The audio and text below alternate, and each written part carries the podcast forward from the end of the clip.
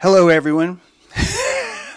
Holy jeez, what a what a way to start a show. Okay, so a I just showed paraphernalia. Uh, have fun looking at that. You can rewind and find the paraphernalia and and put put it in the comments. Hey, I saw. Uh, so good luck, congratulations, uh, good job on that. Um, secondly, I wasn't sure if I was going to do the show today, and we still it's it may turn out that I should not do the show. I'm not muted right now, though, right? There's the sound. Excellent. Thank you. Uh, thank you. Thanks for the text, James York. Uh, it's been a while since I muted. It's been a while since I've since I've had those kinds of uh, issues. But anyway, so uh, today is episode 369. And as some of you know, uh, I've had that moniker for a long time, and it's certainly not. I didn't invent it. I didn't invent numbers. I invented 44, but I don't like to take credit for that. Uh, it turned out it was never taken, and so I planted my flag when I was nine years old on the number four. Uh, it was really quite a surprise. Those of you born after me that tried to claim 44, I'm sorry. I, I uh, I would imagine most whole numbers are gone now, but there's there's a decimal number out there for you that you get to to pull it up and claim it and say this is my number. Point one two three seven four six eight nine four five. Right? You could do that. You could plant that flag, which is part of what the topic is today part of what the topic is today. I'm going to tell you guys that the slideshow today is not going to be uh, very put together. Uh, it's going to have a lot of mishmash, and I'm sorry about that. I would have preferred to have prepped this show for another couple days before I, I, I brought it to you. And I'm about to tell you why I'm not. I'm making an excuse for why uh, I'm, I'm not going to do that. And you let me know in the comments what you think. Here's here's the excuse, okay? A few weeks ago, we concluded the series on Adam and Eve, Adam the Chimera, Aedum, and I feel uh, so strongly about that content that it needs to be in a book. And I've been trying to uh, create this book, to complete this book. And I'll tell you what I did. The first thing I did is I started it out as a sci fi, a sequel to Quantum Rapture. And uh, I noticed that there was some challenges with doing it that way. When you put something in the fashion of a sci fi and then you're trying to, to just show the math, uh, because really what, what the work is on Adam and Eve is really more about just the footprint math uh, it felt like it was taking away from it. Additionally, inside the sci-fi, when I was trying to just explain the biblical references and things like that, it just it just didn't work. So I I started to write it as a sort of a straight piece, like a James True column. Those of you who who may be aware, uh, what got me here on the live stream was my column, and uh, I wrote for a long time before uh, I started doing video and I still do write. And uh, anyway, um, I I think I'm I'm back and forth on how to write this thing, which is kind of slowing me down because I really don't want to write two books, although I will and probably am. Uh, it's happened before. As you're about to see with my slideshows, it doesn't really bother me that I have stuff written down that I don't show you. Uh, in fact, when I pulled up my notes for Quantum Rapture, my sci fi, I had 30,000 words of just not published. Not only was it not published, but it was savable. I'll put it that way. So, really, it was more like probably 50,000. I'm not trying to say that the quantity of words uh, is important, but I do want you to know that the amount of words that you do not share is just as crucial as the amount of words that you do. And I don't know why Ayn Rand put out Fountainhead first, probably the most profound novel ever written, and then and, and literally within three seconds had the entire idea uh, melded into your soul quickly uh, with with very few paragraphs, and then Atlas Shrugged comes out, and it's just like this, you know, this tome, this tome of uh, of talk. You'd think it'd be the other way, but it's not. It's eleven eleven. It's very important right now that you recognize that because it's uh, it's important in reference to what we're talking about today. We're talking about torque, and I'm going to stop talking about the book and we're going to talk about torque now. But I would have preferred if if the slideshow I'm about to show you would have actually been complete. And uh, oh, this is why I need to tell you this. And so if I would have done that, I would have spent weekend the weekend on it, uh, which I spend a lot of weekends on my shows. That's not a complaint. I I, I find the research fascinating, but uh, none of that time is going to be spent working on the book. It's going to be working on this new episode. And so, what I want to do is get the book out, and I want to get it out before uh, Rose Triple Seven has invited me on Crow in November, and it's a personal challenge of mine to have this Adam and Eve book ready for that show, because that show is about this topic, right? Um, and really, it's it would be about condensing eight live streams that were all pretty pretty detailed research. They took a couple weeks in and of themselves, but like just kind of putting that down on on paper, it just it just takes a while. I might have had this episode ready yesterday, but I had, man, what a great time on Alpha Vedic. I've been wanting to be on that show for a while, and Alpha Vedic was uh, gracious enough to invite me on. And I uh, accepted that invitation. And yesterday I appeared on Alpha Vedic, and you can check that out. Um, and uh, it is kind of part of what we're we're talking about today. That link is going to be, let's see, your channel, community. Hi, ML. Good to see you. Hey, Amel, I, I get this. Anyway, uh, uh, here it is, Alpha Vedic link. Uh, copy link address. I'm to come over here. We're to put it in here. There's the restream link. And Rockies, here's this. Uh, here's that here's that link for you there. Mayor Moth, good morning. Good morning. But yeah, it was a, it was a great talk, and uh, um, uh, part of the reason why I, I, I didn't have this ready is because time is thin. time is thin, and it's profound because 369 some of you even mentioned in the comments they're like hey no pressure 369 coming up. And i'm like yeah know. I've been feeling the exact same thing. I've been feeling this for months. I've been like you're going to do an episode on tesla james. You're going to do the greatest episode on tesla that's ever been conceived james true and and as i'm doing this i'm anointing myself in oil as i'm standing on top of the toilet you know i'm I'm uh, referencing Morgaine and uh, Merlin's Morgaine and uh, what was her son's name? Uh, the weird scene where she's like coating him in uh, magic invincibility juice. That was a creepy scene, wasn't it? But uh, this that that that scene was so creepy. It totally just lost my. I lost my train of thought over how creepy that scene was. It was a really creepy scene.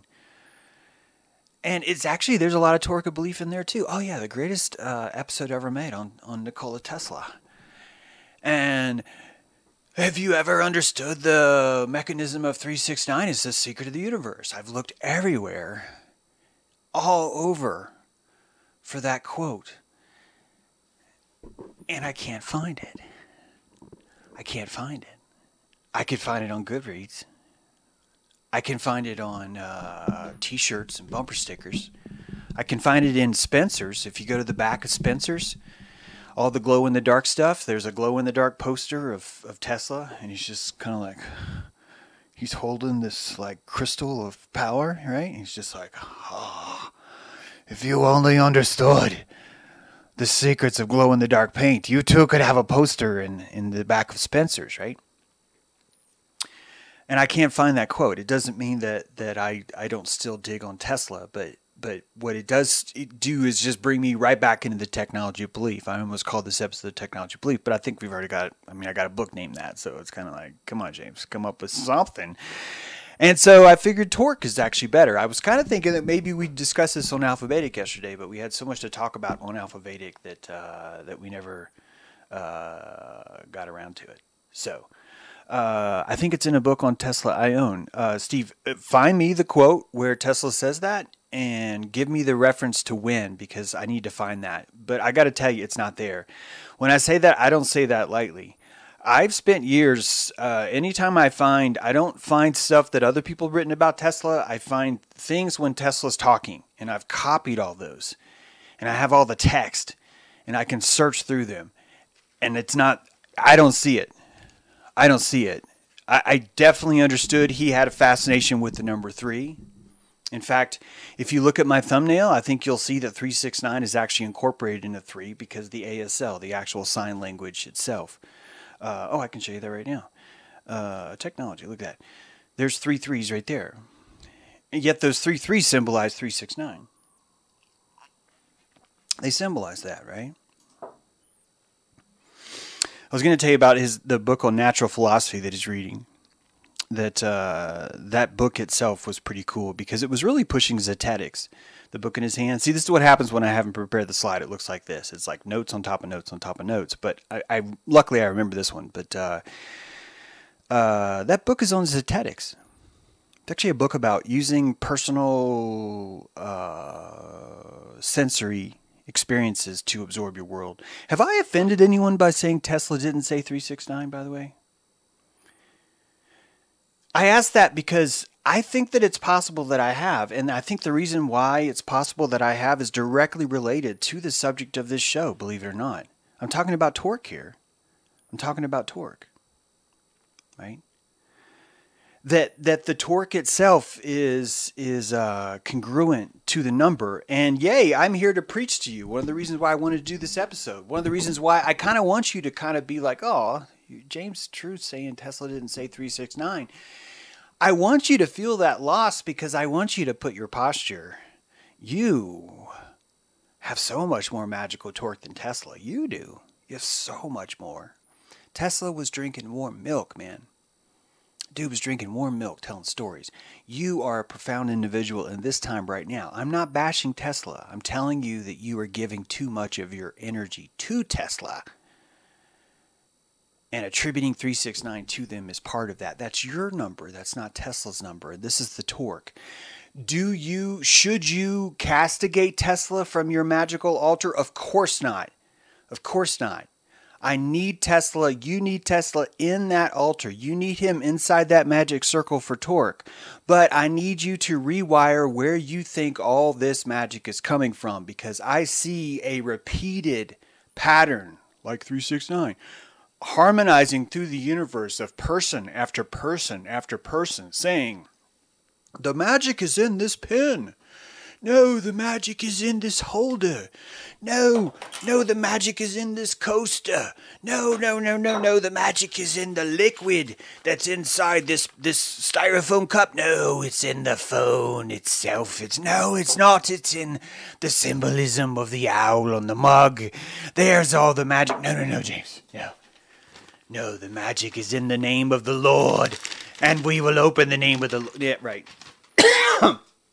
Excuse me. Excuse me. Whoa, excuse me. Wait a minute. Uh, ah, yeah. I gotta be careful on my torquing of magic away. We do this in medicine, we do this in science, we do this in magic, we do this in psychology. We like to offload the source of our magic and, and put it into something else. To tangibly say, no, it's it's something else. But I've discovered what it is. And so our quest for magic becomes this quest for a holy grail that exists outside of our body, a physical object that we've never seen, we've never touched, but it's out there. And you end up creating an entire religion where one guy says he found it, but oh, I can't show it to you. So I found it, but if I show it to you, then uh, the angel Gabriel said that it will make it disappear. And in fact, Gabriel said that you can try and look at it, but every time you do, it disappears. See, I'm holding it in my hand right now. Oh, you can't see it? Well, duh. Try not to look. Oh, look, it's there. I know you weren't looking, but it's there now. That that man who's telling you that story that you don't know is true or not, right? Because aesthetically uh, you can't prove it. He's explaining to you that something's there that will literally disappear every time you see it, but not when he sees it. So aesthetically, he's locked you out of the room, the center, where that where that piece is. And now he's got you believing that he holds magical powers bequeathed by this amulet that disappears every time you leave it. He's leveraging your torque of belief, not his own. Your torque. This is one of the most fundamental practices of healing, of medicine, and of magic. Is the utilization and uh, economy of torque and most of humanity releases their torque by giving it to someone else, and Tesla is one of those people. We wait for people to die, and then we decide they're a genius. And Tesla is a genius. It doesn't change the fact that this is what we do. We wait till someone dies and we decide, you know, that guy was really brilliant. Yeah, I knew him before him. other people knew his work. I was reading it way before then. That veneration is us torquing off the belief that everyone else just gave him. Do you understand? ML King, Martin Luther King. I've never seen so much. You want to hear about twerking? Think about twerking, right? Twerk and twerk. There's a word. There's a word. Twerk and twerp. That's twerking, right? People were twerking over how much they knew ML King right before he died. Yeah, right before he died, he called me and said, Hey, John, I just got so much respect for you, man. Ugh, and he died. And it was just like, oh man, that was his last words. Telling everybody how much respect you have for me. That's living off the torque. And we do that for everything. Everything. And don't you think I'm not talking about drugs and pharmaceuticals? Don't you think for a minute I'm not talking about that? Did anyone find the paraphernalia that was on the the table? I'm figured if I get out in front of it and I just talk about it, it won't be like this secret thing that's like, oh, there it is. Oh, there's some paraphernalia. And we saw it in the live stream, and James didn't say a word because he was just trying to like pretend like it didn't happen. No, it happened. It happened. We all know what happened. So, how do you torque off this belief? How do you know that? How, whoa! Oh my goodness! That's you're not supposed to ever see that. That's a secret. Sorry, I just hit the wrong button with my mouse. Yeah, I'm working on a Thursday intro. That's right. Didn't expect that, did you? Look at that. Look, a whole new intro. It's happening, and you guys didn't even you didn't know I was working on this. You didn't know. You had no idea. You had no idea. That's right. No, I just gave it away. See, I let out, I released a little bit of the magic of that because uh, uh, this is how you get out in front of things, man. You just got to be honest with it. Oh, the slide's still on. Yeah. Okay, so we're going to pull a show out of all this, guys. I swear. Here it comes. There's something profound about threes.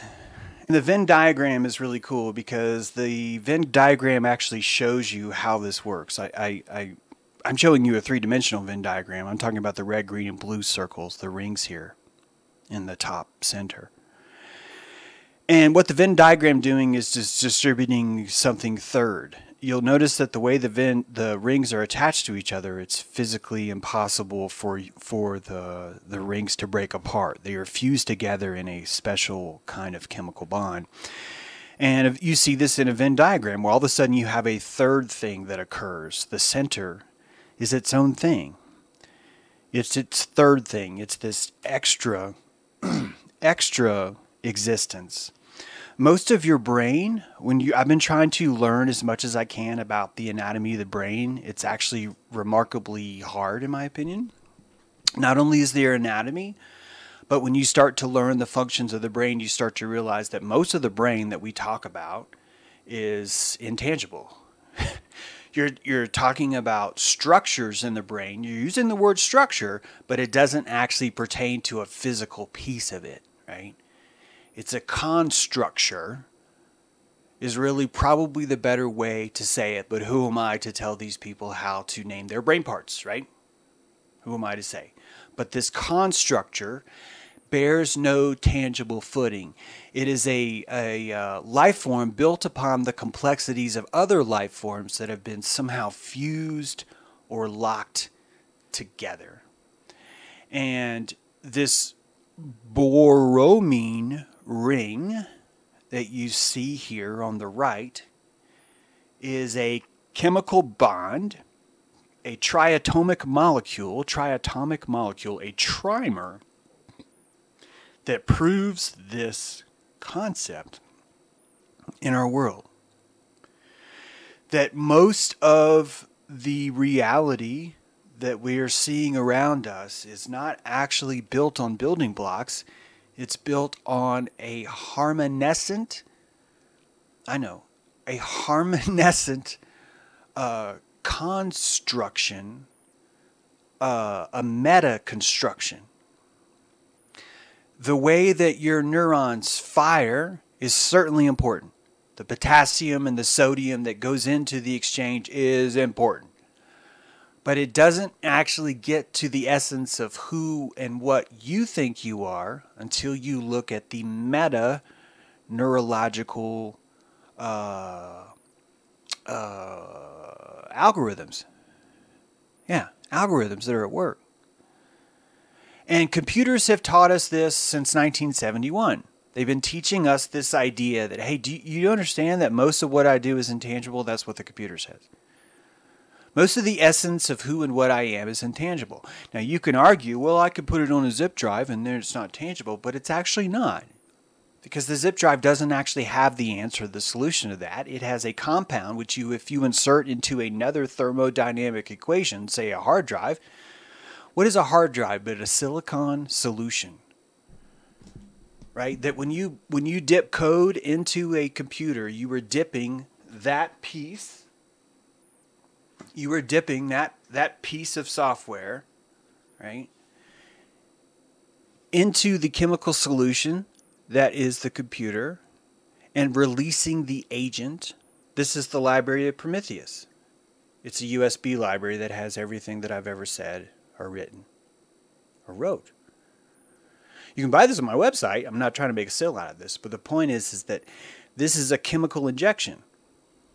It's inserted into a chemical mixture, namely your computer, and hallucinations come out. Auditory and visual hallucinations. Not only do they come out, they are reliable. You can put this chemical solution in any other chemical vat, and the same thing will come out. The exact same thing will come out. that actually, excuse me, that actually is a definition of reality.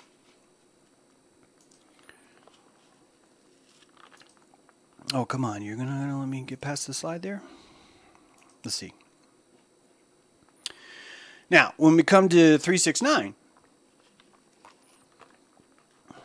oh, this note's for later. Ignore the FDA note.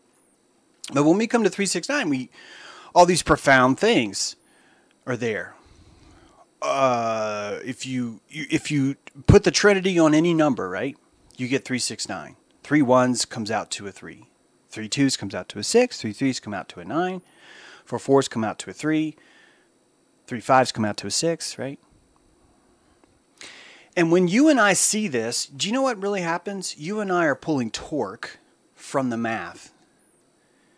We are pulling torque from the math because we see a pattern that excites us. It dilates us. And because the pattern in the math dilates us, it makes us feel more magical. More dilated, more magical. More dilated, more magical. Why do you think Edward Kelly was looking at John Dee going, Yo, mate, if you want me to tell you what kind of angel writing's here, I'm gonna have to shag your wife. Now, some of you might think that's a con. Well, no, James, he's just like totally lying to you. What if he's right? What if Edward Kelly is literally saying, I can only define the secrets of the Enochian language by boffing your wife because it dilates me. And while I'm doing it, I'm going to need you to watch, John Dee. I'm going to need you to sit in that chair and I'm going to need you to watch. And John Dee's like, Are you fucking insane? There's no way I'm doing that. And so wherever Kelly goes, Oh, I guess you don't want the secrets to Enochian magic, then, do you? And you know what? Edward Kelly goes home. I got to run. Yeah, I got to uh, take my my uh, my mule to the vet. Yeah, he's uh, gonna have dental. He's got some bad. You're gonna put him uh, put him under general anesthesia and, and uh, get his teeth cleaned. So Edward Keller leaves, and now John Dee's there alone, contemplating. God, man, I guess I didn't really want to know Enochian magic. That's what he thinks. And when he starts to process the all the things that he's learned and written about magic, he's like, "Fuck! It's all about sacrifice. It's all about this. It's all about that." And what happens the next morning? Edward Kelly comes in with his coffee. Good morning, boss. We're going to translate some uh, some some magic scrying today, are we? And John Dee's like, I think I want to watch you do my wife. And you know what goes through Edward Keller's mind? He's like, fuck, I had no idea that would work. I had no idea. Wow. Guess I'm going to go do John Dee's wife now.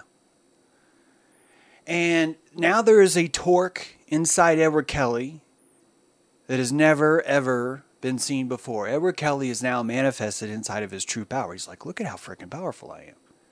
I can tell the Queen's private magician that I need to have sex with his wife. And he's telling me this morning, yeah, that sounds like a good idea.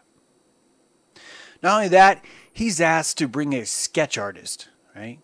Because they didn't have cameras back then. So he's asked to bring a, a jester who, on the side, a gesture, mostly your mostly you've got your gesturing work, but uh, you know, a gesture will reach branch out, and one of the gestures has a side business where he does portrait illustrations and you had to ask the gesture because this is a pretty weird portrait, right? It's pretty weird. It's like, yes, I'd like to commission you for a portrait. Oh, that sounds lovely. What's the subject? It's my wife. Oh, I've seen her. She's beautiful. Yes, yes, yes. Is this be outside or inside? Landscape or portrait? It's like, I'd like a nice landscape from the foot of the bed. Oh, uh, repose, how risque. Hmm. And John Dee's like, yeah, you don't even know what I'm about to tell you. Not only is she on the bed, but she's being boffed by this gentleman right here. Uh oh. Oh, so two subjects. You know, two subjects are a lot more in a sketch, of course. He's like, yes, but there's actually three. Because the magic of three requires that I be sitting in a stool watching. I'm not actually being silly as much as I'm trying to convey this idea of torque. We capitalize on belief and we use props. We use props in the world to capitalize on those beliefs. And those props don't have to be tangible. They could be numbers, they could be names, they could be letters, they can be dates, they can be clothing, they could be kisses from girls. Most of your good fortune when you read the old timey West stories, so many cowboys are describing to you, yeah, before I left town, this pretty girl said, Have a good trip. And I just knew that was a good omen. I mean, the power that we all possess to bequeath and give magic to each other is profound. But because we're constantly trying to offload that power and place it into these other furniture pieces, we end up losing the true magic of it. We end up giving all that power to someone else. Now, a, a person can be magical but they have to die first. That's just how we do it. We're like, oh yeah, that dude. Well, is he dead? Yeah, he's dead. Oh, he's a total magician. That dude had some serious power. He's dead, right? Okay, yeah, he had some serious magical power, man. That dude was like lit with magical power. It was in his bones and his veins. He's dead, right? Okay. And, and it's it's just true. Look around. How many saints do you know that were like walking around like I'm a saint? Hey, look, it's St. John. Hey, guys. I'm out here doing my exercises. St. John, it's so great to see you. Yeah, I know. Don't forget to uh, eat your greens, right? We can't have this kind of power. We need the technology around us to insert the power into. I'm not even saying this wrong. I just want you to know how the science works. I want you to know how the torque works, I should say. The torque works. And one of the biggest proofs for that is watching what we've done as a country. Watching what we've done. This is the violet ray device created by Tesla. There's a image of it shown now below. Now, uh, Tesla was not. Uh, we can't actually say that he was the only person that came up with this concept, but he certainly was one of them. Right? It's like 1908 or something. He had uh, showing no 1896 or something. He was showing this idea off at the World's Fair. and on the right, if I had more time, I would have underlined the exact sentence that I wanted you to hear, which basically this is a notice of judgment. Uh, the Honorable Court of uh, Boston hereby elicits the following nature of charge misbranding, Section 502A. Certain statements in the above mentioned booklets accompanying the article were false and misleading. The statement represented and suggested that the article was an adequate and effective treatment for excessive fatigue with aching muscles, cramps, overweight, drowsiness during the day, undue cold hands and feet, low metabolism, falling hair, and jittery nerves. The article was not an adequate and effective treatment for such conditions. The article was misbranded while held for sale after shipment in interstate commerce, January 14th, 1954. The disposition on this case was quite simple. It was a default decree of condemnation and destruction of device. Our government was actively working to destroy this device.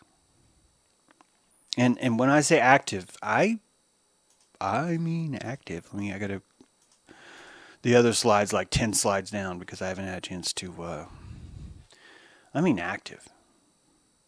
It was 1893 when Tesla first introduced the prototype. 1906 the FDA was born. And the very first case of the attack on on the okay, before I need to set this up. Before we talk about this, I need you to understand that you're an electric being. Most of you know that. And that uh, one of the important factors if you're going to deny your own magic is you cannot be an electric being. Okay, the easiest way to not have magic is to be like, I am a hydraulic being.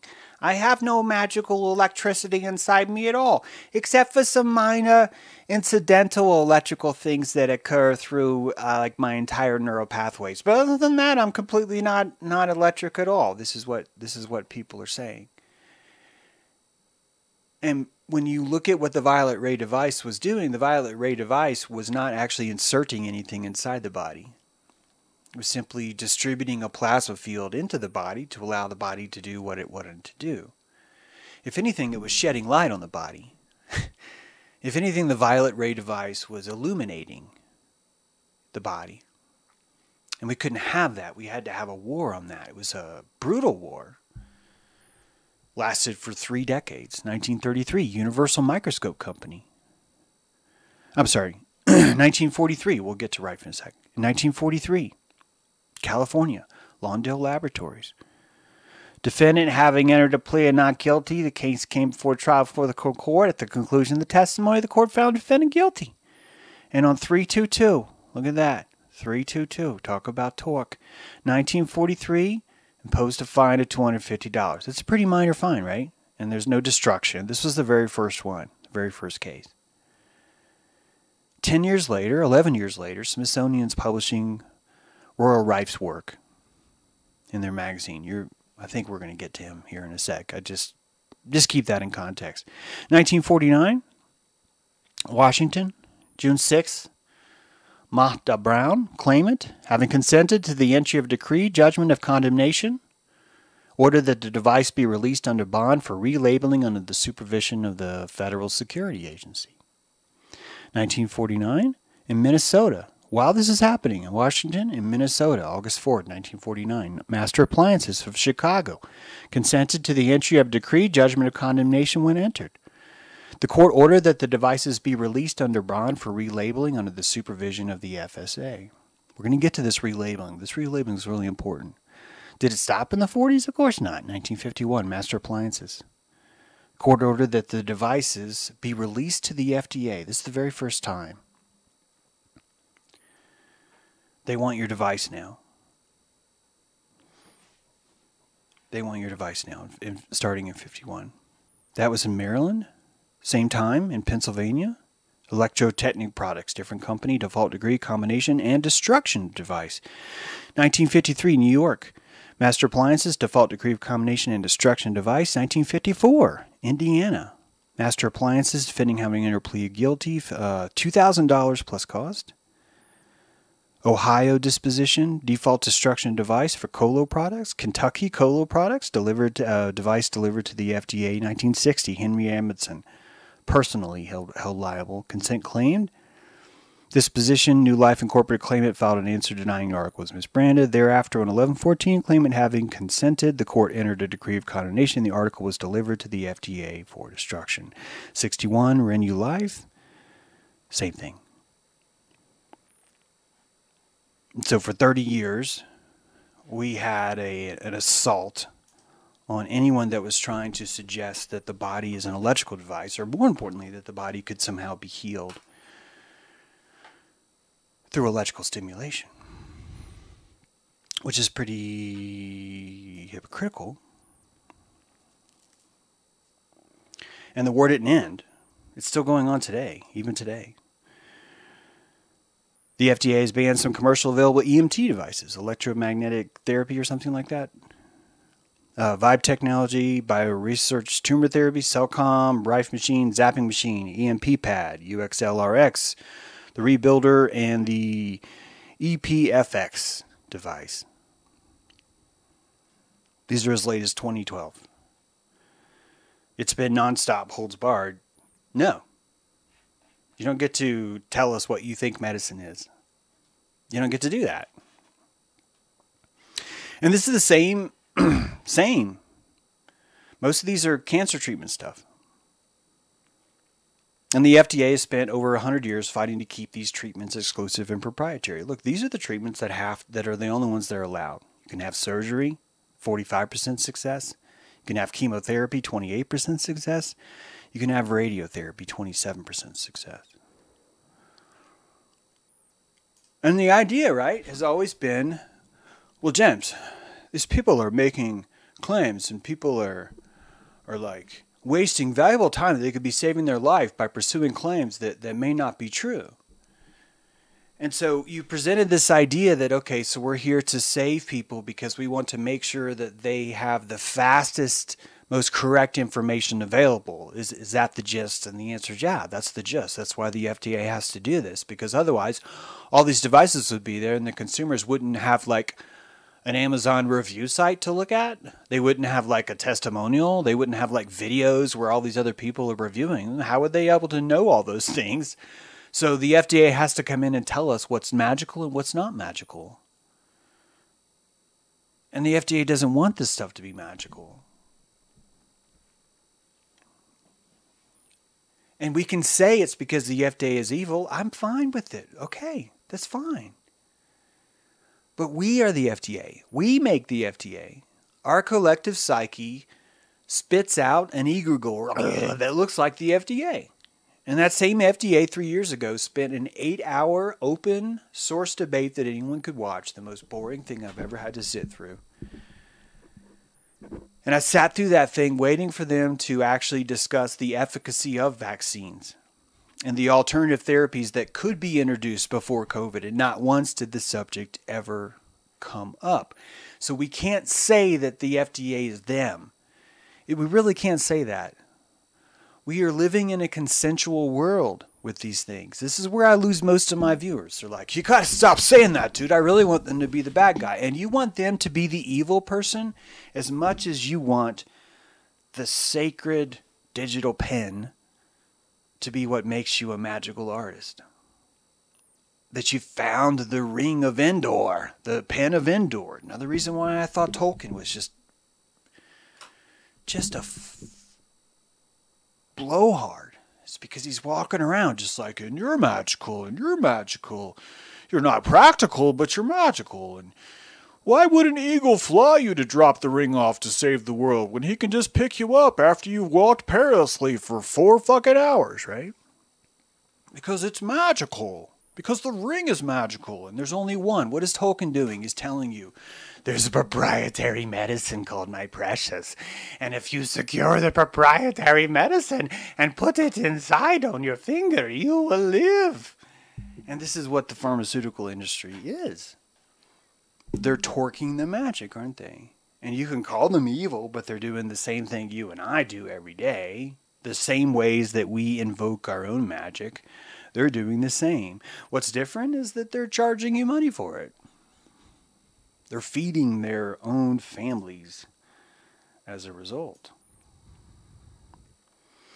And when you look at the number of cancer, right, those numbers are pretty bleak, right? 28% for chemotherapy, 27% for radionics, or something like that. You start to look at what the placebo effect is in relation to that, right? And you come up with this uh, pretty ridiculous number. People often ask, what percentage is placebo effect? Robert Buckman, clinical oncologist, and professor of medicine, concludes that placebos are extraordinary drugs, to have some effect on almost every symptom known to mankind, and work in at least a third of the patients, and sometimes up to 60%. And the entire fight against the violet ray device was that you were claiming that you can help heal things, and the things that the violet ray device was claiming to heal would fall under the realm of placebo device. Not only would it fall under that realm, but we have those devices now. This is a transcutaneous electrical nerve stimulation, people. You know what it's used for? It promised that it would reduce pain. Is what it said it would do, and it said it would prove effective in clinical studies, and it did. And so did the violet ray device. This is a version of the violet ray device. It's emitting a pulse of electrons into you. It's not a plasma, it's not as fancy as a plasma, but this is okay. FGA has no problem with this. None at all. Morris Fishbein, the kingpin of American medicine. This dude shows you how the AMA works uh, director of the AMA going around saying, Yeah, I'll approve your drug. And then right after uh, he says that he will approve them, before he actually gives them the approval, he offers them an opportunity to advertise in the AMA's magazine. And if you say no, he pulls your claim. It's not a rumor. You can Wikipedia that. The drug was one of the drugs, one of many drugs, was called Moulin. I don't have that listed here, but I'm almost positive it's spelled like this M O U L A N. Might not be spelled like that. Now I'm thinking about Mulan, but uh, it's like Maul Maulin or something like that. It's just one of many drugs, though. One of many instances like this. You guys know that, though. It's not a. It's not a business. It's a torque. Now, I don't want this to turn into an episode where we just talk about how bad the AMA is because it's preaching to the choir. I really want to get back into the actual magic of this. The actual magic of what 369 is has nothing to do with the number 369. It has everything to do with how much torque you and everyone around you places in it. And the best way to print, to prove that, in my opinion, is the Sator square. A Rotas Sator square or Templar magic square, whatever you call it. It's a two dimensional acrostic class of word square containing a five word Latin palindrome. For those on the podcast, it says Sator at the top from left to right and Sator on the left from bottom to from top to bottom. And on the bottom right, you have Sator spelled backwards, completing this, and then you end up with some interesting ideas. In the middle of this word comes the word tenant, spelled both ways, vertical and horizontal, forming a cross. Then you have the word opera, spelled forward and backwards underneath it. This forms a perfect uh, uh, square, hence the magic square. The reason why I want you to see that this is magic this is both magic and it's not. What do I mean by that? There is a stone, there is an ancient piece of limestone in a museum in Rome that has a little plaque on it, and the plaque says the Sator Square, sometimes called the Templar Magic Square, is a two dimensional acrostic class of word square containing a five word pattern. Um, it says that. And the reason why there's like a little tiny label underneath the exhibit where this stone is, the reason why you see this stone, the reason why this stone has survived for thousands of years when several other limestones are not, meaning that we, we don't put them in a museum, is because of the torque of belief. The fact is, is that if you were to scrawl something that had torque in it inside a stone, that stone now lives longer. And this is proof. The stone is getting fame right now in episode 369 of James True Live. Even today, people are scrolling over this thing, saying, wow, that's cool. Someone just said in the, in the comments, that's fucking awesome stone, says Wild Weasel Russell. Exactly. Exactly. And what is Wild doing? He's paying homage to it. He's giving it some torque. And that torque is a bank now. It has a, a, a we need to stop thinking about magic as invisible, intangible energy. I'm telling you that this is a thermodynamic equation. All of magic is. It's why you really need ego to start to see these things because the electricity of ego is used for you to render the plasma truth of where this magic stuff lies. And you see this torque happening every day. You see people charging or removing charge from a source. Biden is one of those. It's a capacitor, right? A battery. Be able to pull and, and release a charge. The American flag. The Sator stone right? That now let's say that this Sator stone was was wrong. Let's say that instead of the uh, uh, tenant in the middle, let's say that instead of tenant it said uh, uh, tenst, so T E N S T. I would put forth to you that we would not know about this stone. In fact, I would argue that someone did do that, that someone accidentally, he was watching his kids that day because his wife had to go grab some more water from the well and her neck was sore because she carries the water on her fucking head. And so the guy had to take the kids to work that day to his stone cutting job. He's in the stone cutting job. The kids are messing around in the uh, remnants pile, right? And meanwhile, there's a nice client who's looking to put in a new uh, countertop in her guest bathroom, and the kids are messing around. He's yelling at them because he doesn't want them to embarrass him. And what does he do? He carves an S in where an E should be. It's a pretty long story, sorry. But he does that. And I would say to you that that stone we don't see. Do you see it? I don't see it. And there's not a museum that says, hey, look, look at this guy. He's having a bad day. He's having to watch his kids and carve it. it that, that doesn't happen. The torque isn't there. That stone was there, but it was reused for something else. Was filler in a Roman wall somewhere. That's what happened to it. It was used as filler. Why? Because the torque wasn't right. Why? Because the letters weren't in the right order. Does that mean the letters are magic? No. no. I can certainly see how you would think that. I could certainly see how, how a mass group of lemmings would, would, I'm not calling you lemming, but I'm saying that a mass group of population would uh, attribute the magic to being, well, it's because you scrawled the sacred thing and the right thing. And I'm telling you, the exact same mentality that thinks that way is the exact same mentality that ends up saying, yes, Edward Kelly, you can boff my wife while this gesture illustration artist part time comes in and watches us, and I have to be here sitting on a stool too because I really want Enochian magic. What do you think five boosters is? What do you think five boosters is? Right? Two boosters was I got to the second booster was hey, I need to come in and boff your wife. That was the second booster. And the third booster is yeah, I need to photograph you do it watching me. Fourth booster is yeah, you, when I photographed you last time you weren't smiling enough. If you really want this Enochian language to work, Edward, I need you to be smiling. Fifth booster is I need you to be giving me a high five while I'm doing your wife. And every one of those, what is Edward Kelly doing? He's pulling more torque, more torque, more torque, more torque. A more moratorium is what's needed. But John Dee doesn't have the balls. Why? Because he evacuated his magic by believing it existed inside a stone are inside a number.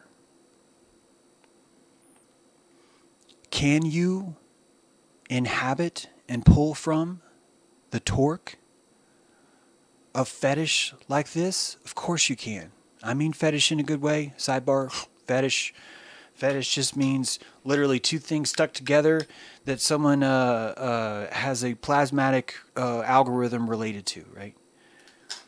That's the basic definition of amulet is fetish, right?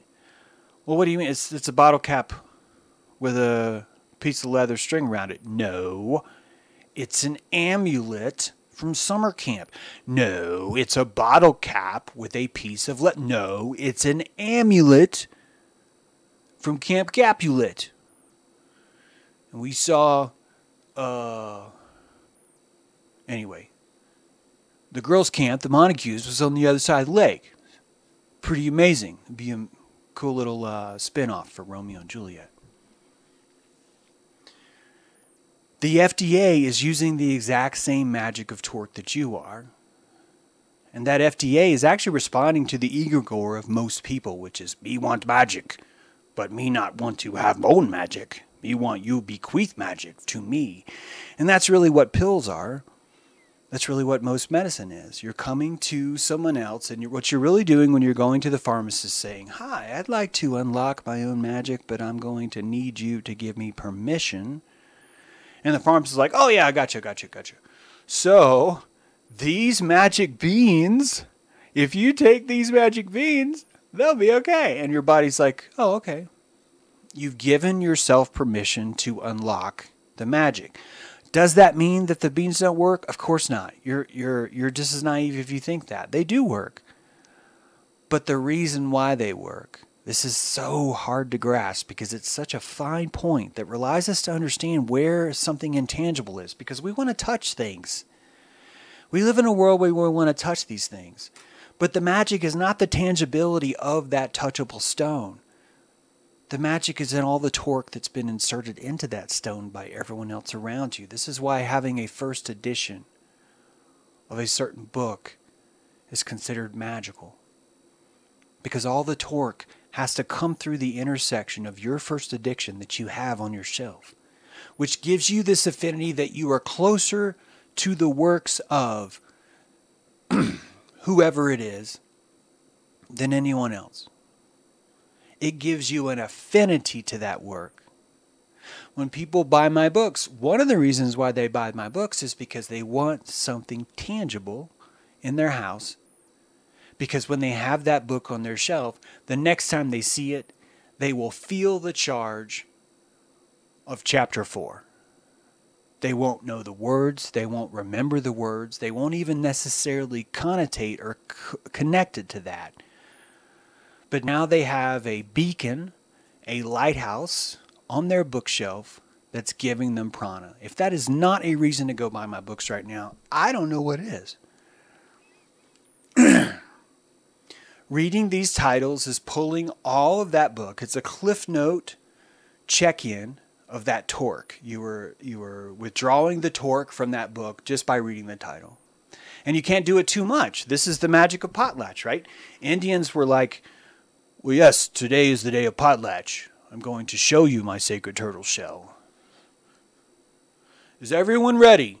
is everyone ready for the potlatch ceremony? And people are like, oh my God, what's getting ready to happen? He's going to show his turtle shell. He's going to tell, he's going to tell, he's going to tell, he's going to tell. He is going to tell. He's going to tell, he's going to tell, he's going to tell, he's going to tell. He is going to tell. Now you set up this paradigm where you're about to unleash something. You're about to reveal something. This is the magic of the stage. This is why theater needs a curtain. This is why uh, a meal needs a cleanser, a palate cleanser, right? And so the potlatch ceremony is the displaying of potlatch. It's a presentation, right? And you know by not being able to see it, do you know what's really happening right now? Every one of you guys is putting torque into this box.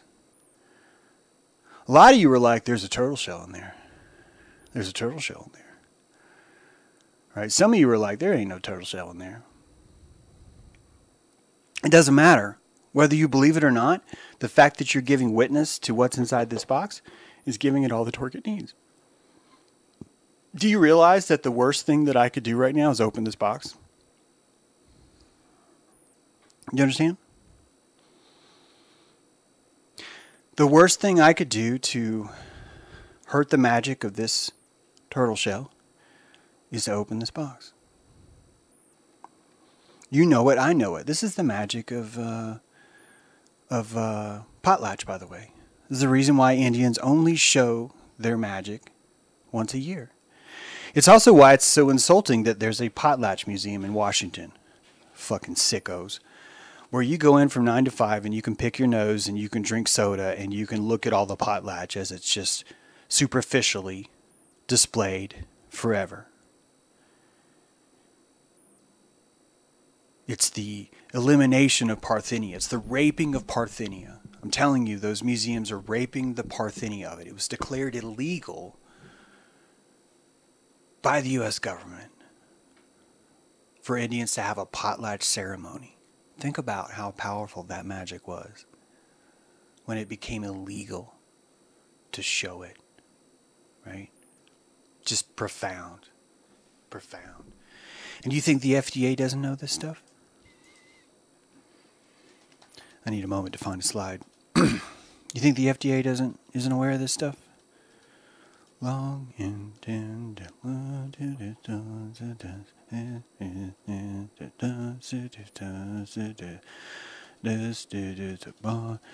asking us why. I've got so many slides in here, it takes a while to find them.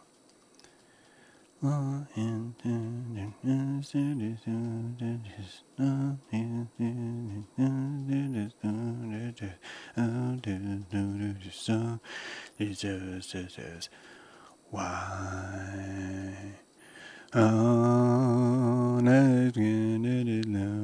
Him. Come on, don't tell me I don't have it. Oh,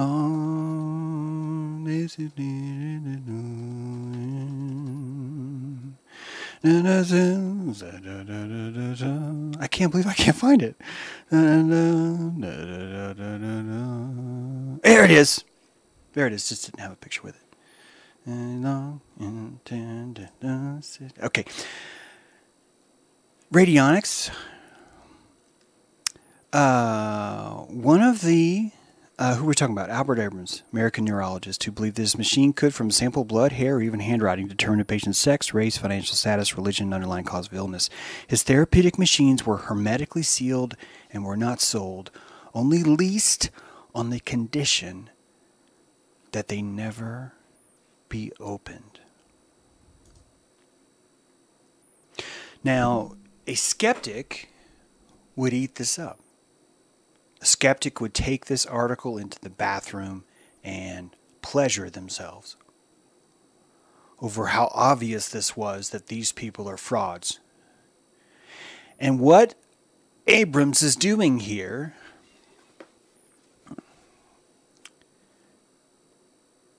is inserting torque into the belief of his radionics machine.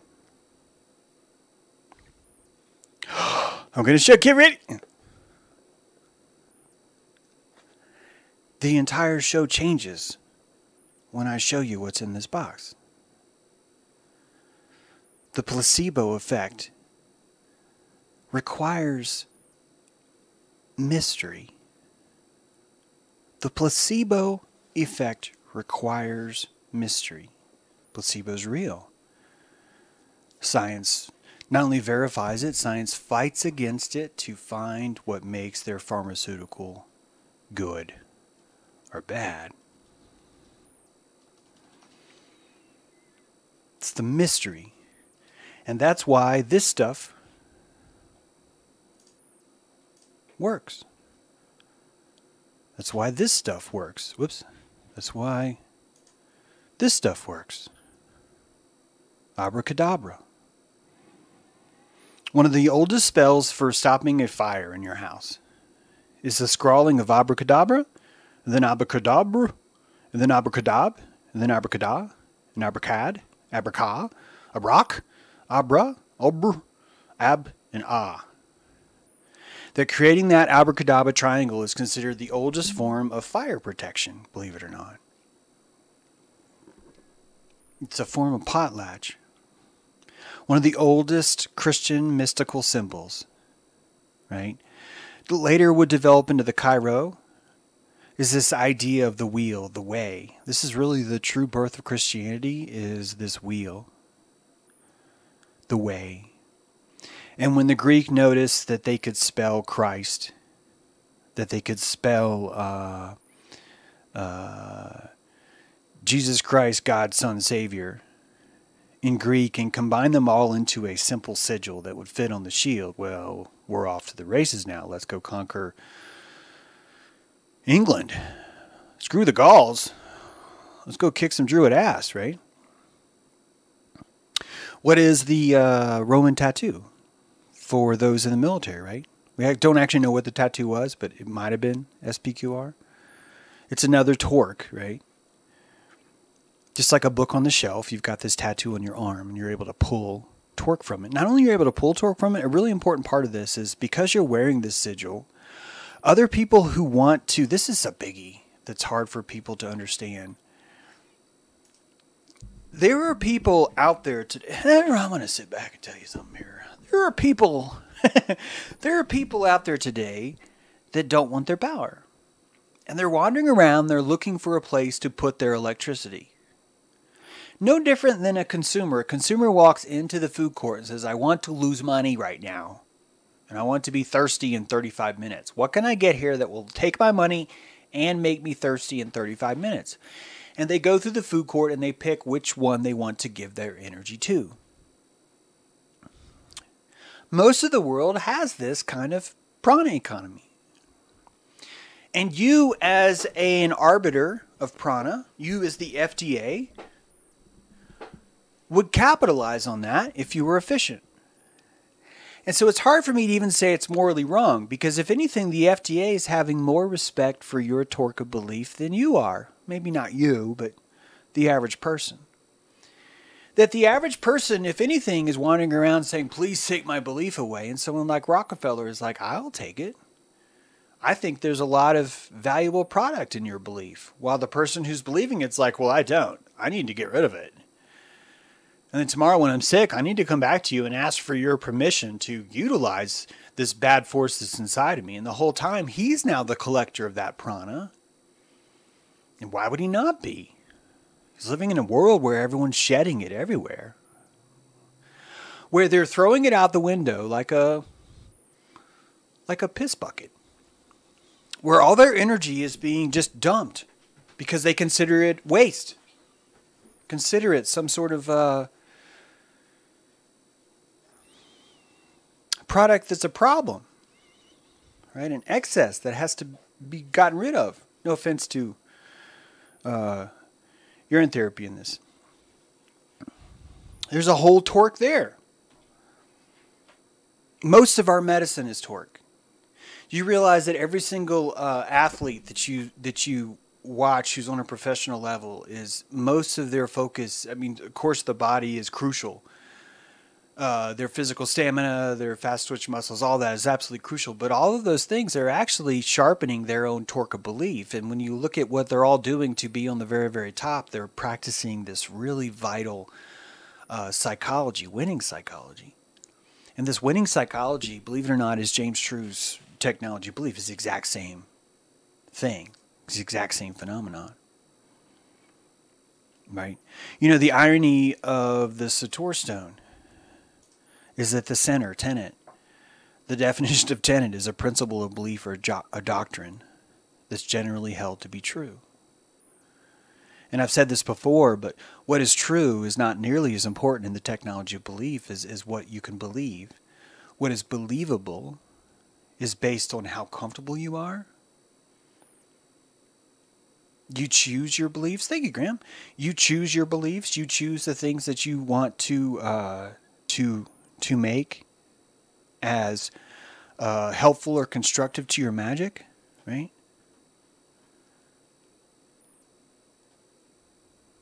Someone else sent a a chat. I know they did. And I was right in the middle of a sentence, so I couldn't say. But guys, thank you for the chats. I, this is really uh, this really helps. I just had to buy a new computer today, and I I uh, it won't let me scroll up that far. Dang it! Someone sent me a big one in YouTube, and I I, I didn't get a chance to say thank you. Sorry. But this torquing, though, comes back to this, um, its definition. It's just so ironic.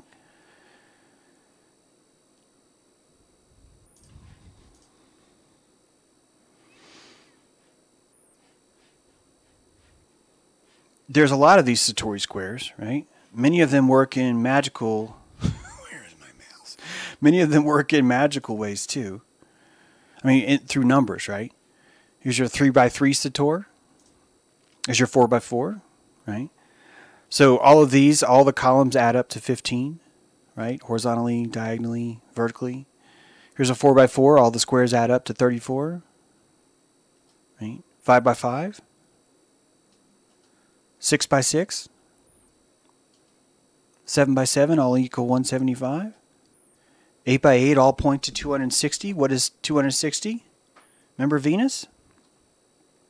Remember the cycle of Venus? 8 by 8. And my favorite, 9 by 9 is 369. The magic square uh, constant on a 9 by 9 square is 369. You know what my favorite part about these magic squares are?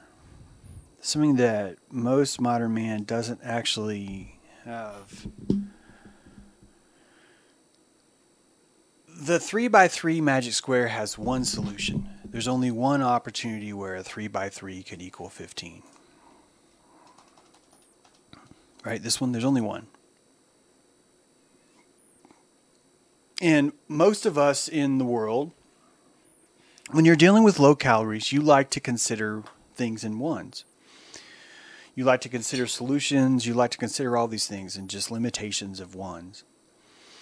And one of the most profound things, which I think points to the torque of belief, is is that there's more than one solution to these magic squares.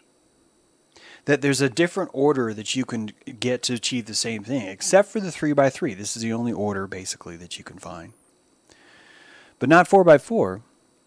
There are 880 solutions to this. 880 different variations that can give you the same magic square. That's a lot. It's so much that I don't think that you could contemplate it. In fact, the magician would see that there are 880 solutions to the 4x4 square and it would instantly say, well, that square is not, that square is not very magical. There can be only one, says the Highlander, right? There can be only one. And that's the beauty of magic. Nothing in nature works that way where there can be only one. There's literally nothing in nature that works that way.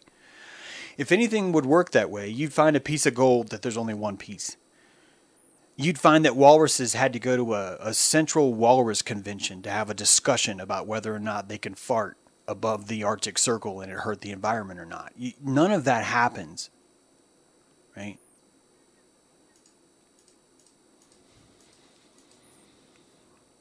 There are 369 free octominoes, polyominoes of, of an order 8. What is that? You can unfold a polygon in the plane made of eight equal sized squares connected edge to edge. And by unfolding it, you get 369 different octominoes. Now, if I wanted to take all of my magic and put it into something else and say this thing has the magic, I might choose the polyomino approach and I might come in on High Magic on Saturday, a podcast we do. I might try and pull the torque from my friend Sark by saying, well, Sark, the 369 polyominoes that exist in a folded sheet of paper really prove the adequate implications of utilizing 369 as some sort of magical equation. And that that kind of newness, that kind of information can be used as a sort of collector plate at a church where I wander around collecting the torque of a certain belief from certain people, knowing that, well, Sark has a lot of torque, so I'll just blah, blah, blah, blah, blah. And I will put his magic in my belly, something we talk about a lot here. What are you doing when you have a pill? You're taking the pill and you're taking Rockefeller's magic and you're putting it in your belly. You're ingesting the torque of that belief in your belly. This is all the mind really is. Is a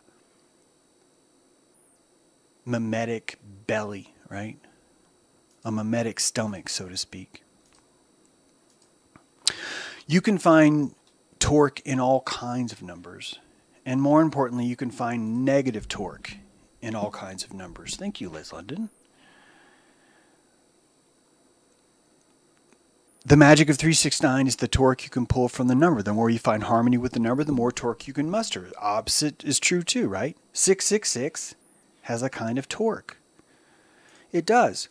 You could put 666 on the back of your car, or even better, because it's one thing for you to scrawl 666 on the back of your car. There's nothing wrong with that, by the way. But it's quite another when you can. It, so you get more torque from something when it happens through fate. Hear me out. I can go to the driver's license office and they can give me a license plate, and that license plate can say 666. And when the lady puts it on the counter and she's filling it all out and she's putting the numbers down, she looks and she sees 666. She looks at me and she's like, "Oh, do you, do you want to get a different plate?" And and if she picks up a different plate and hands it to you and it's got the number 13 on it, what the fuck are you going to do now? Now what? You can ask for a third plate? Okay, so you did and then she gives you 421. So now you're like, "Oh, thank God." 421, I'm safe. So what just happened? You just had three transactions, three magical transactions, and she helped. I hope you guys are appreciating this because I swear this shit's true. This is really how the electricity works. The psychology of this works. And when we when we understand the terrain of what witness really is, there's an entire world of witness. And it's not just human witness. You need to think about plants. You need to think about every single piece of ivy is the same entity. Do you understand? One of the reasons why plants agree to live a kind of what you would consider a lower form of life is because they tap into every other piece of ivy all over the world at the same time. It's like a simultude kind of a connection. I'm getting off track here. but when we understand the landscape of what consciousness really is, we see where the power of all this torque actually comes from. We actually find out where it comes from. And it comes from this landscape. There's waterfalls of torque shedding down from Mount 666. And when we go inside there, they're like, What do you want to have lunch today? It's like, Let's go to 666. I love that place. Yeah, there's a lot of loiterers there. I know, but it's still fun. So let's go. What about 421? Let's go hang out on the magic of 421. And it's it's not nearly as fun of a time. There's no view. There's not a big crowd there, right? It's a different kind of texture altogether. So 432, right? The magic harmony of the universe. So there's a number. You were 431. It's so close. Oh, if only it was 432. But meanwhile, go back. Go back. Go back not to the 13 plate. Go back to 666. Wind yourself back to where that lady throws 666 on the counter, starts filling out the form, and goes, Oh, 666, do you want me to give you a new plate? And you lean in and you go, No. No, I don't want you to give me a new. And you say it just like that. You're like, no, I don't want you to give me a new plate. and you're going to watch ripples in time and space. And the first wave of that tsunami will come inside her eyes when she looks at you. Because she just watched something unheard of. She just watched you claim torque and she was trying to bequeath torque into this number by helping save you from it, wasn't she? Wasn't she? Look at what a good person I am. Dodged a bullet here. You almost had 666. And what are you doing? You're saying, bullets. Bullets. They are my cereal. I eat bullets for breakfast, my friends. Cornflakes? No, I like bullet flakes. They're very tasty. A lot of fiber and that you become the pinnacle of 666. You take that number and you say, I will take all of the torque that is surrounding this number at all times. And you hold it. And when you drive, you realize people are driving around and they're going to see your 666 and they're going to be kind of like, they're going to react differently to your car. You're not going to know. You're not going to be in their head. You're not going to have the saturation to go into their head and see that that's what they're thinking. You're never going to see it happening. Why? Because it's as intangible as these neurological agencies that exist above the neurons. This kind of thing that I'm talking about, we can never touch, which is why over half the population can't even be here during this stream. But you will find the clever magician, the conservationalist, will find that the energy of 666 is the energy of the mushroom. And why am I out here saying only apples are good? Mushrooms are evil. They are the evil scorn of all that is here. And you're missing it. You're missing it. And as you start to play with the torque of the numbers, you start to understand that the the cavity of the sine wave is absolutely crucial for the crest of that magic to work. That without the cavity first, the crest will not have torque. And what is that cavity? Negativity. The fear of 666 is the exact source of its power. And so many things utilize this kind of magic. And so many of the things that utilize this kind of magic are actually built into the medical industry. They are built into it. I want to remind you all that the AMA and the FDA were suing the Violet Ray Company because they were. See if I can find the quote here. I, I really wish I would have had this episode more ready, guys. Sorry about that. Um, here it is. Here it is. Here it comes. Uh, the American Cancer Society reported that the Rife machine was being sold as a pyramid like multi level marketing scheme. And they even admit that Rife never claimed that it was, would cure cancer. They went after him anyway. All Rife was saying was is that it devitalizes disease organisms in living tissue. But the ACS couldn't have that. And their only beef wasn't that he was making false accusations. Their beef was that he was creating a pyramid like multi level marketing scheme. And this is the American Society Cancer Society's multi level organizational chart. And I've circled the one little area where they actually do research. And do you realize that it's not actually research, it's intramural? Intramural research? You know that, that when you're in school, right? You've got like a varsity tennis team, you've got like a varsity basketball team, right? And then you have junior varsity, right? Right? So you've got varsity, then you've got junior varsity, and then what do you have below that? You have intramural. What is intramural? It's not serious. No one's taking this seriously. This isn't like professional. We're not doing this professionally. That the American Cancer Society has never once been here to intramurally to research things professionally. In fact, if you look at these columns, and please take your time, look at these columns, you'll see that most of these are funding or politics. The top three positions are financial.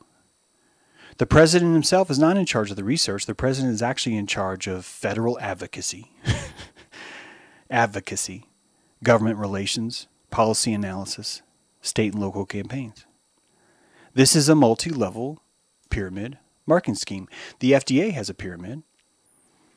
The FDA says that in order for you to distribute medical information now in a new age where we have mobile devices, that every single piece of medical advice is going to have to be enforced by us. The FDA is the top of the pyramid now. And this is coming. Now, if you want to make an app that has some sort of medical advice, you have to make sure it doesn't say you have medical advice. Nature Reviews drug discovery website even explains to you how this pyramid works. There's a target selection in drug discovery. And the context of this is really important. You'll notice that target selection is at the top, only coming next to portfolio balance, only coming next to research and development strategy, only coming next to the business strategy, only coming next to what the corporate strategy was before all of these things started. Why? Because the context, the most important thing here is that the stakeholders, the legal factors, the political factors, and the consumers are what ultimately determines the target selection for what we discover in new drugs. And notice how the consumers are patients and doctors. That the doctors themselves are patients. They're not colleagues, are they? Doctors aren't colleagues, they're patients. I have five minutes to get this over with, meaning to finish it. I don't mean like, what I mean is I got dojo. Notice in the FDA pyramid efficacy, only comes below intellectual property rights. And the biggie is safety. it's taken us three years ago. I wouldn't have put this side on safety because I don't think you guys would have understood it. But the principle of public safety is really just another juggernaut for mafia, isn't it? That by holding the pinnacle of safety, you hold the keystone. You are the keymaster because you now get to determine what is safe and, more importantly, what must be done for the effort of public safety, right? And which brings us to what I hope is the climax of this. I really hope you'll understand why all this matters. This is not a superficial label. That when you understand the science of torque, that what we've been talking about, you truly get how profoundly powerful this supplemental fact is that's placed on anything anything that tries to diagnose, treat, cure, or prevent disease has a label that insists it doesn't. Supplemental facts. If a dietary supplement label includes a structure or functional claim, it must be paired with a disclaimer that FDA has not evaluated the claim. That's one thing to say FDA has not evaluated, but the FDA wants more. The FDA is saying not only have we not evaluated the claim, but that the dietary supplement is not intended to diagnose, treat, cure, or prevent disease. This is the ultimate torque of belief. And everyone who pays taxes pays prana into this torque, making it more true. This is true not because of the truth, it's true because of the landscape of belief. That's what makes this true. And that when you see this label on something, it has destroyed the magic that it contains. And that if someone truly cared about you, someone truly cared about you, and they knew you weren't feeling well, and they knew that you wanted to go get a supplement and they watched this episode and they happen to be going because i'm not saying we all have to like kill ourselves to help each other but they, what you could do to really help the magic of this thing is to purchase that supplement take it home empty the contents of that supplement place it in a different container put a label on that container and write down on the fucking label ask debbie in chat how this works with water and she'll show you that you write down on the fucking label what it is this is supplement is going to do, and then you give it to your friend. And not only should you give it to them, believe it or not, you should take money from them for it. This is why I don't have a lot of sympathy for like, well, how come everything you don't just do is free? It's like, because if you are not bringing a sacrifice to the table, why the fuck should I show you my potlatch? Why? Do we want a world where everything is worthless? Do we want a world where everyone makes sure that they pucker up their belief system and do not ingest it into anything any of us do because it's too busy going into fucking labels? Like this one?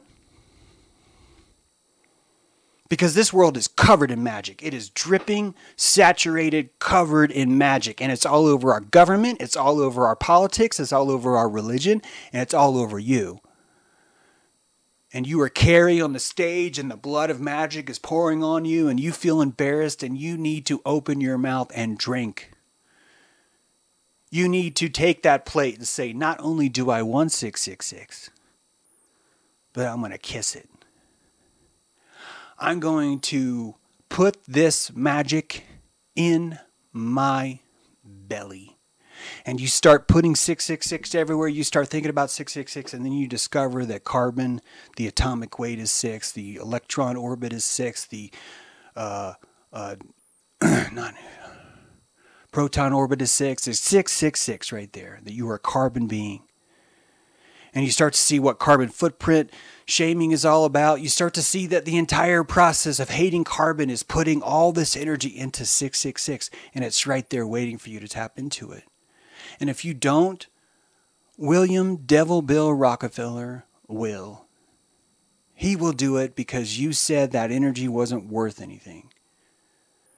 And I would say that us denying that the medicine is real, denying that the magic is there, is just as wrong as trying to capitalize on it. In fact, I'm having a hard time understanding that capitalizing on it is wrong. We, we need to do a whole show on Rockefeller. I admit it. I admit it. So much, but we can't right now shit, I gotta go. It's time for dojo. Hope to see you there. Uh, dojo guys, I'm running late because I have to play the outro. I cannot let these people not have their their flying horse right now. Love you guys. Thank you.